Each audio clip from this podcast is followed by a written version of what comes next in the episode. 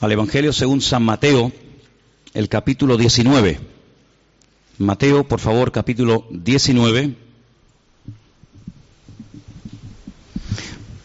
Yo voy a leer la, la, misma, la misma historia que nuestro hermano Paco nos ha leído, pero él leía en el Evangelio de Marcos, ¿sí? Esta historia que yo les voy a leer la encontramos en tres de los cuatro evangelios que tenemos en nuestras Biblias. Está en Mateo, está en Marcos y está en Lucas. El único evangelista que omite la, la historia de, de, de este joven, este joven rico que se acerca al Señor, ¿verdad?, es Juan. Pero si juntamos todos los datos que nos da Mateo, que nos da Marcos y que también nos da Lucas, pues es muy interesante porque vamos a ver en esta tarde este encuentro, este encuentro en la vida de esta, de esta persona, de este joven, de este principal, como lo llama Lucas, ¿verdad? Vamos a ver que es el único hombre que viene a Cristo corriendo y se va caminando. Es el único hombre que viene con una expectativa y con una, y con una alegría, podríamos también decir, tremenda, y se va peor de lo que vino. Es la única persona, repito, de todo el ministerio de Jesús que se fue peor de lo que vino. Generalmente era al revés, ¿sí o no? El que venía enfermo, el que venía afligido, el que venía incluso hasta poseído, se iba mejor de lo que venía. En este caso no. En este caso se va peor de lo que vino. Y vamos a ver por qué. Estamos en Mateo capítulo diecinueve, del versículo dieciséis en adelante. Presten atención a esta interesante historia. Entonces vino uno y le dijo: Maestro bueno, ¿qué bien haré para tener la vida eterna? Él le dijo: ¿Por qué me llamas bueno? Ninguno hay bueno sino uno, Dios. Mas si quieres entrar en la vida, guarda los mandamientos. Y él le dijo, mira qué interesante la pregunta que le dice, ¿cuál es? Porque hay un montón. ¿Cuál es? Y a propósito, a propósito el Señor escogió estos. Podía haberle men- mencionado otros. Pues, ¿tú quieres ganarte la vida eterna? ¿Quieres tener tesoro en el cielo? Yo te voy a decir qué mandamientos son los que no estás cumpliendo. Primero, no matarás, no adulterarás, no hurtarás, no dirás falso testimonio, honra a tu padre y a tu madre y amarás a tu prójimo como a ti mismo. Ahora el joven le dice, todo esto yo lo he guardado desde mi juventud. ¿Qué más me hace falta? Qué interesante, ¿no? Yo todo esto ya lo he cumplido, pero ¿qué más me hace falta? Jesús le dijo, versículo veintiuno, si quieres ser perfecto. Y busqué esa palabra, ¿no? Es, se escribe exactamente igual que la palabra shalom, con las mismas letras, exactamente igual, pero se pronuncia diferente. Shalem. Shalem es completo, shalom es paz. Luego, para estar en paz uno tiene que estar completo, ¿verdad? Y cuando uno está completo en Cristo, uno tiene paz. Y a ti te falta... A ti te falta estar completo, algo te falta. Y le dice, anda, vende lo que tienes, dalo a los pobres y tendrás tesoro en el cielo, y ven y sígueme. No solamente le dice que venda, sino que después que vengas, ¿eh?, y que me sigas. Oyendo el joven esta palabra, se fue triste. ¿Veis? ¿Veis cómo se fue peor? Porque cuando él vino, no vino triste. Pero cuando se marcha, sí. Se fue triste y dice la razón. Dice, porque tenía muchas posesiones. Entonces Jesús le dijo a sus discípulos, de cierto os digo, que difícilmente entrará un rico en el reino de los cielos. No dice la palabra imposible, dice difícil, que es diferente, ¿eh? Una cosa es imposible, otra cosa es difícil. Otra vez os digo que es más fácil pasar un camello por el ojo de una aguja que entrar un rico en el reino de Dios. Vamos a dejarla ahí la historia, si después queréis leer un poquito más. Pero ¿se imaginan? Los discípulos de repente ven que se acerca un chico judío, religioso, joven, con un potencial económico tremendo, seguramente más de uno, tal vez Mateo, que era el que había sido recaudador de impuestos, incluso Judas, que era el que llevaba la bolsa, se había frotado las manos diciendo, ya está el problema solucionado, ahora vamos a comer todos los días de maravilla, vamos a dormir en buenas camas, Se acabó el pasar necesidades, penurias, el viajar de cualquier manera. Este nos va a financiar todo el tiempo que esté con nosotros, nuestros viajes, nuestras comidas, nuestros gastos. Sí, era, permítame la expresión, esto era un chollo. Tener a este muchacho con ellos en el grupo, con los discípulos, era una maravilla. Vieron los cielos abiertos. Ahí viene el que nos va a solucionar la vida, ¿eh? Sin embargo, nada más lejos, nada más lejos de la realidad. Como les dije hace un instante, es el único personaje de la Biblia que dice que vino corriendo y se fue caminando y encima triste. Pero Marcos añade algo más que no sé por qué Mateo no lo menciona y Lucas tampoco. Y es que no solamente va corriendo a donde está el Señor, sino dice que se pone de rodillas. Y a mí me llama mucho la atención, porque el judío no se, no se postraba ante nadie, pero aquí hay un reconocimiento de autoridad. Lo llama maestro bueno. Hay algunas opiniones, como el Evangelio de Mateo fue el último que se escribió, pues eh, consideraban que no era correcto que Jesús hiciera preguntas. ¿Por qué me llamas bueno? Como si no supiera la respuesta. Algunos dicen que hay un problema aquí de traducción. No es realmente que le dijo maestro bueno, sino que más bien lo que le dijo es maestro, háblame del bien, algo así más o menos. Pero no vamos a entrar en esa polémica ahora, ¿no? La cuestión está en que este joven, yo creo que después de haber oído la enseñanza que el Señor ha dado, quedó tan impactado que fue corriendo al Señor y se postra delante de él, pero no calculó el precio. ¿De qué estaba hablando el Señor para que este joven fuera tan impactado? Bueno, si vamos al capítulo diecinueve, pone arriba, Jesús enseña sobre el divorcio. Y después dice, y Jesús bendice a los niños, ¿sí? Y a continuación viene la historia del joven rico. En la época de Jesús, los fariseos estaban divididos en dos grandes grupos, según la escuela a la que pertenecían, a la escuela de Hillel, que fue el abuelo de Gamaliel, el que le dio clases al, al apóstol Pablo, o la escuela de Shammai. Dicen que Shammai era un hombre muy estricto, muy severo, no pasaba ni una. Hillel era como más tolerante, más flexible. En aquellos tiempos, en los tiempos del Señor Jesucristo, incluso hasta el día de hoy, todavía se discute en, en, en círculos religiosos acerca del tema del divorcio, si se puede, si no se puede, en qué condiciones una mujer o un hombre se puede divorciar, qué requisitos tiene que tener. Sí, hay toda una polémica con eso. Y en los tiempos de Jesús ni te cuento.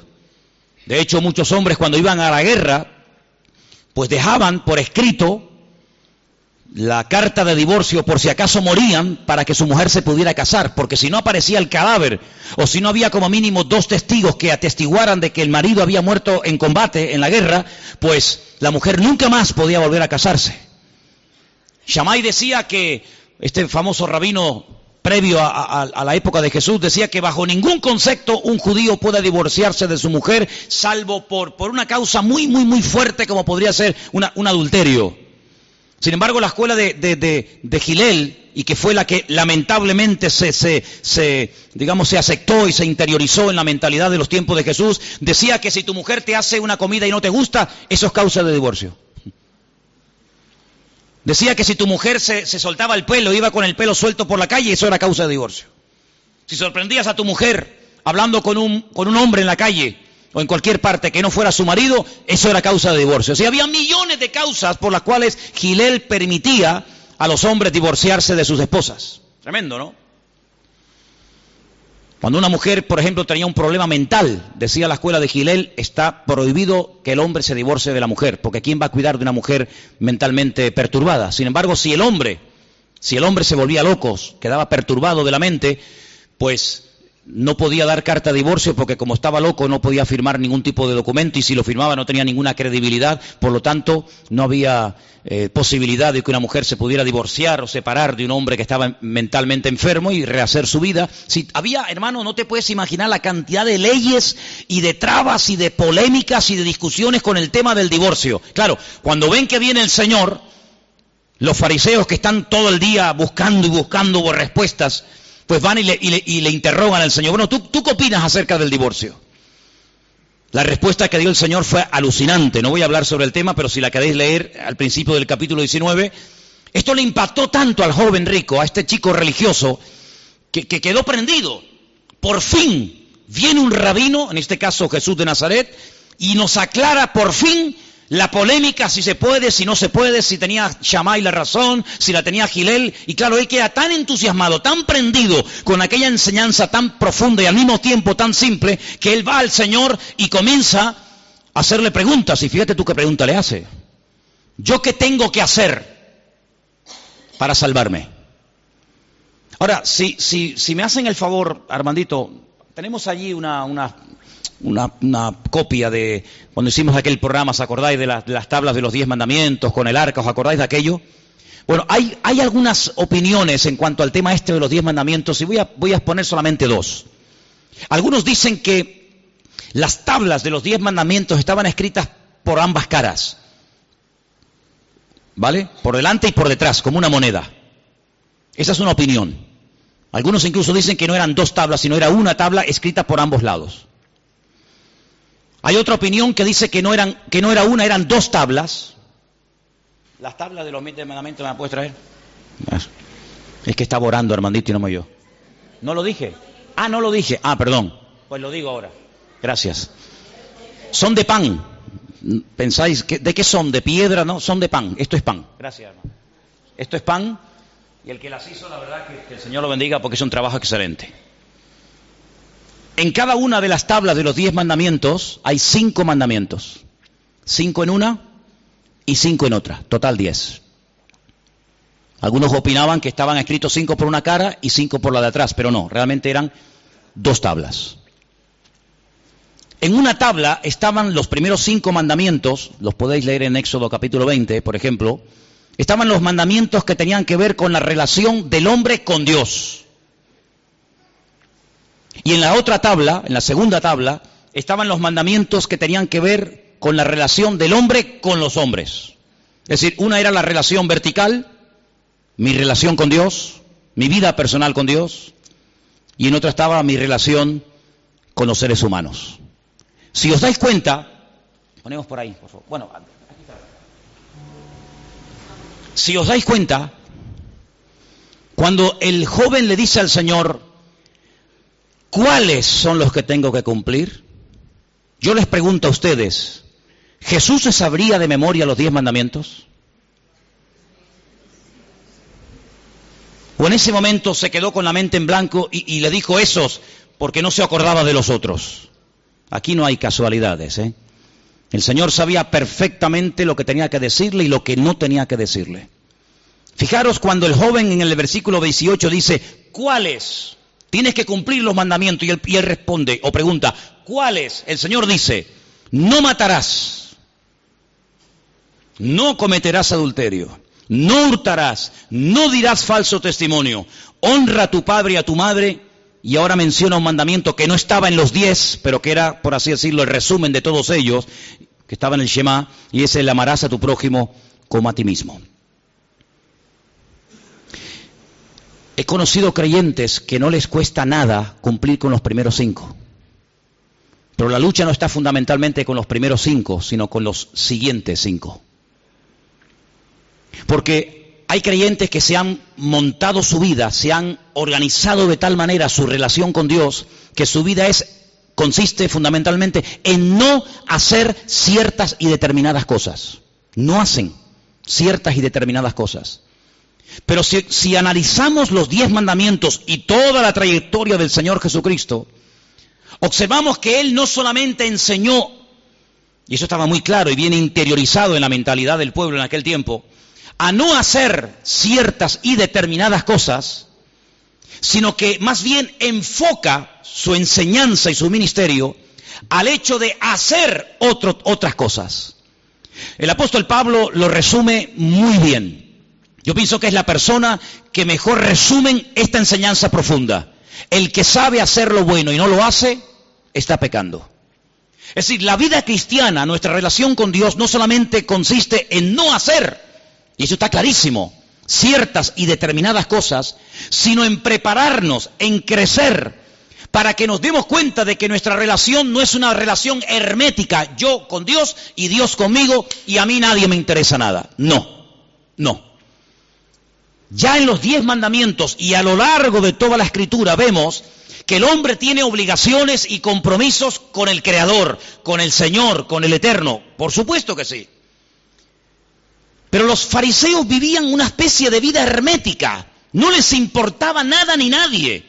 De hecho, hay historias donde Jesús dice que un religioso, un profesional de la religión, subía de Jericó a Jerusalén y ve a un hombre maltratado, ve a un hombre herido, y él no siente ningún llamado, no siente ninguna inclinación ni compasión por el que está allí, porque él está metido en su mundo. Que está herido, pues te aguantas. Yo tengo otras cosas que hacer más importantes que atenderte ahora mismo a ti. Además, si me detengo y te atiendo, te curo, te vendo, te llevo al mesón, etcétera, voy a perder tiempo y yo tengo unos compromisos y tengo que subir al templo. Porque para mí lo primero es el templo y para mí lo primero es... Y hermano, claro que lo primero son las cosas del Señor, por supuesto que sí. Pero amados hermanos, lo que a este joven le pasa... Lo que a este joven le pasa es esa enfermedad de pasar de los demás y de olvidarse que nuestra relación con Dios no tiene que enfocar necesariamente a, a, al prójimo, a ayudar a la persona, a, a exteriorizar a, a las obras de las cuales hablamos el jueves. ¿Os acordáis? Sí, es fe, es, es bueno tener fe en Dios, claro, pero ¿para qué? Para producir obras, porque la fe sin obras no vale para nada. Está totalmente muerta. Entonces lo que hace el Señor con toda intención es enfocar al joven rico a decirle, mira, tú, tú no eres un ladrón, pero eres un avaro. No sé qué será peor, ¿eh? Tú no eres un ladrón, dice que todo esto lo has guardado de tu juventud, es verdad. Tú no robas, pero tampoco das. Tú no robas a nadie, pero tampoco abres la mano para ayudar al prójimo. Y eso es lo que yo quiero enseñarte, eso es lo que a ti te hace falta. Porque llevas una vida religiosa, moralmente, vamos a decir, impecable, pero estás totalmente desconectado de la gente que te rodea. Tú no cometes adulterio, no fornicas, pero aquí no hay ninguna mención a una vida generosa, a una vida dadivosa, a, a ayudar al prójimo, a ayudar a la viuda, al huérfano, al desamparado. Es decir, tú no cometes este tipo de inmoralidades sexuales, pero por otra parte estás totalmente desconectado de la realidad de tu pueblo en este momento. ¿Cuántos mendigos había en la época de Cristo? Cantidad, cantidad de personas. Incluso en la puerta del templo, ya en la época de Juan y de Pedro, cuando subían al templo a la hora de la oración, capítulo tres de Hechos, dice que allí había gente pidiendo limosna. ¿Cómo se puede pedir limosna en la puerta del templo, donde teóricamente está la gloria del Señor? Es inconcebible.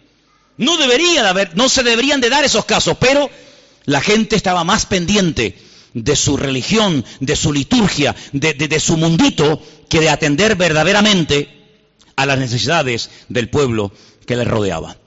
Así que en los primeros diez mandamientos encontramos nuestra relación con Dios. Perfecto, lo tenemos clarísimo. Ya no somos idólatras, ya no nos postramos ante imágenes, pero es que ahí no hay ningún mérito. Yo les digo una cosa, hay millones de ateos... Millones de ateos, millones de personas que no creen en Dios, que no aceptan a Dios como su autoridad, que no aceptan la Biblia como palabra de Dios, que no son idólatras, que no son idólatras. Millones de personas que no toman el nombre de Dios en vano porque ni siquiera creen en Él. ¿Cómo lo van a tomar en vano si es que ni siquiera creen en Él? Millones de personas que aparentemente cumplen moralmente con los primeros cinco mandamientos, pero luego a la hora de la verdad están, como he hecho hace un instante, totalmente desconectados de la realidad de la gente que les rodea. Es decir, este muchacho convirtió sus posesiones en su Dios. Y lo que el Señor está tratando de enseñar al joven rico es a sustituir esa falsa seguridad que le proporcionaba lo que tenía por empezar una aventura, fiarse del Señor y poner en práctica ese mandamiento que no estaba viviendo, que es el que dice, el justo por la fe vivirá.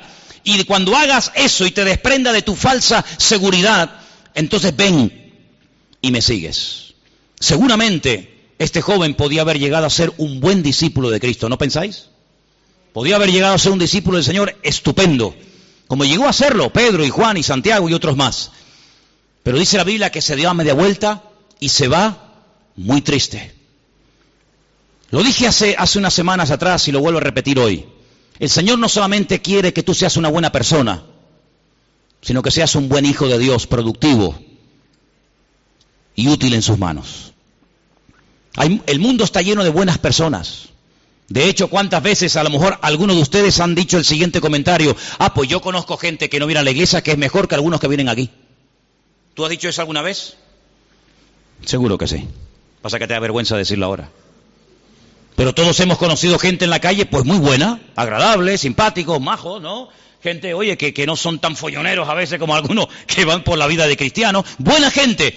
Pero eso es lo que realmente el Señor quiere hacer de ti, de mí. ¿Una buena persona? ¿O quiere hacer verdaderamente un instrumento útil en sus manos, que con tus defectos y con tus debilidades, pero que verdaderamente seas una persona obediente, una persona que se deja usar por el Señor, y una persona que cuando el Señor le dice algo lo cumple sin, sin poner en tela de juicio la orden que el Señor nos ha dado? Eso es lo que le pasaba al joven rico. Un muchacho que moralmente, perfecto, había guardado los mandamientos, religiosamente era algo impecable. Pero él notaba, como todo religioso sincero, nota que siempre le falta algo. Y lo que faltaba era una vida productiva. Lo que le faltaba era abrirse y comenzar a utilizar su vida, sus recursos, sus posesiones en beneficio de los demás, para la extensión del reino, para ayudar a otras personas y no vivir tan egoísta, porque os digo algo y me atrevo a decirlo, el joven rico era un auténtico egoísta. Ese era el problema del joven rico. El joven rico no era un adúltero, no era una, un idólatra, no era un fornicario, no. El joven rico era un, era un egoísta. Fíjate qué egoísta era, que cuando él va al Señor y le dice, dime qué me falta, dime, maestro bueno, se postra delante del Señor, la respuesta que oye del Señor no le hace gracia. ¿Por qué? Porque le tocó en la línea de flotación, le tocó donde más le dolía. ¿Sí? Yo soy maestro bueno, te postras delante de mí, vienes corriendo, ¿sí? Agárrate que te voy a dar una respuesta que te va a romper todos tus esquemas. ¿Y saben por qué le rompió tanto los esquemas al joven rico? Porque en aquellos tiempos se asociaba tener con ser bendecido.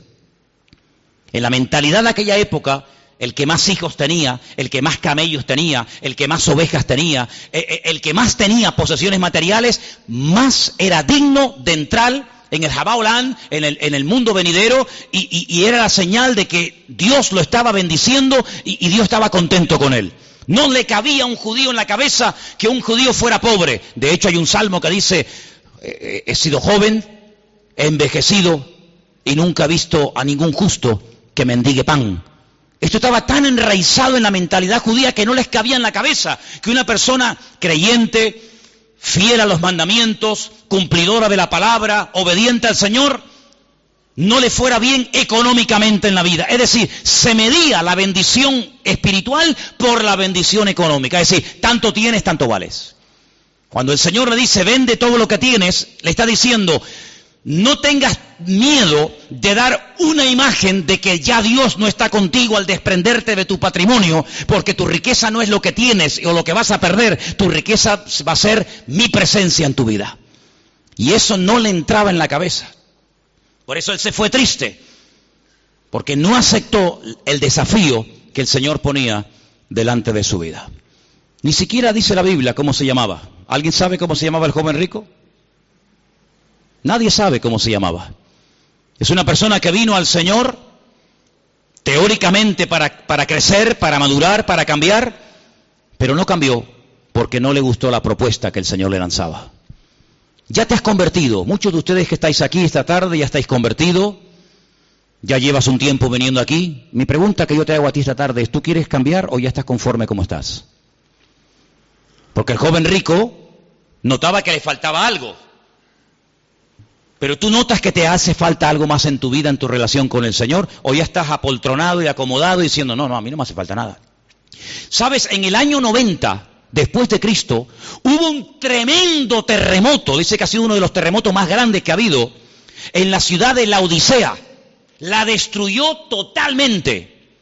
El Imperio Romano, al ver la, la tragedia que se había producido en la ciudad de Asia Menor llamada Laodicea, propuso dar dinero de las arcas del Estado para reconstruir todos los edificios y todos los monumentos emblemáticos, sobre todo religiosos de la época. En el año noventa después de Cristo, repito, ciudad de Laodicea, los únicos Los únicos, según cuenta la historia secular, que no aceptaron dinero del Imperio Romano para, se, para que se reconstruyera su lugar donde se reunían, fueron los cristianos de la Odisea.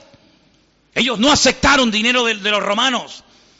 Y ahora podéis entender el mensaje del Señor a la iglesia de la Odisea, en Apocalipsis capítulo tres, cuando la iglesia dice, nos hemos enriquecido. No tenemos necesidad absolutamente de nada. Ese era el espíritu con el que vivía la iglesia de la Odisea. Construyan el templo a Júpiter, construyan el templo a Diana, construyan el templo a Afrodita, Artemisa, Apolo, lo que queráis, pero a nosotros no, porque nosotros tenemos la capacidad de reconstruir nuestros templos, nuestras, nuestros lugares de culto, y ese era el espíritu de la congregación. ¿Qué le dice precisamente el Señor a la iglesia de la Odisea? Después de haberles contado lo que os acabo de, de contar acerca del terremoto. Ustedes son pobres, desnudos, ciegos, miserables. Es todo lo contrario. Todo lo contrario. No alaba a la iglesia. Alabó a la iglesia de Éfeso. Pero a la iglesia de la Odisea le dice incluso que va, que va a hacer algo que nunca Dios le había dicho ni a Abraham, ni a Moisés, ni a Jacob, ni a David, a nadie. Emplea una expresión única e irrepetible en la Biblia. Os vomitaré de mi boca. Jamás Dios, jamás Dios utilizó esa expresión tan fuerte contra su pueblo Israel, ni contra ningún profeta, ni contra ningún pecador del Antiguo Testamento, pero sí contra la iglesia de la Odisea, por tener esa actitud y por creeros superiores a los demás. Os vomitaré de mi boca. Y la llama al arrepentimiento y le dice algo tremendo. Y el que oye mi voz y abre la puerta, entraré con él, a él, cenaré con él y él conmigo. Es decir, la actitud que tenéis es la evidencia de que habéis perdido mi presencia. Si tuvierais mi presencia, jamás se os ocurriría hablar lo que estáis hablando. Cuando una persona se convierte verdaderamente al Señor y ama al Señor, el sentido de dependencia es constante y permanente en nuestra vida. ¿Cuántos dicen amén? ¿Tú lo has notado? Te notas hoy, después de tantos años de ser cristiano o cristiana, te, te sientes hoy, hermano y hermana, después de tanto tiempo en la iglesia o en otras congregaciones, te sientes hoy que todavía, todavía necesitas del Señor. Pero es que esto nunca se va a ir. Es que esta sensación de decir, pero bueno, es que yo necesito todavía orar, y todavía necesito más paciencia, y todavía necesito sabiduría, y necesito, necesito, necesito. Esto es algo que nunca desaparece, o, o llegará un momento en mi vida, en mi trayectoria con el Señor, que, que esto ya desaparece, ya me siento como, bueno, ya, ya dejadme tranquilo, que ya nunca desaparece en el verdadero Hijo de Dios. Ese sentido de dependencia, y ese sentido de dependencia, no de independencia. Una cosa es la dependencia y otra cosa es la independencia. Tú has vivido independientemente de Dios. ¿Por qué? Porque te lo has montado a tu manera. Has guardado los mandamientos y encima, entre comillas, ¿te va bien? Pues amigo. Sin embargo, el Señor le está enseñando a este joven a aprender a depender no de lo que tiene, sino de la relación con el Señor. Ven y sígueme. Y eso no se aprende leyendo un libro. Eso no se aprende metiéndote en internet y escuchando media hora a dos o tres pastores que te...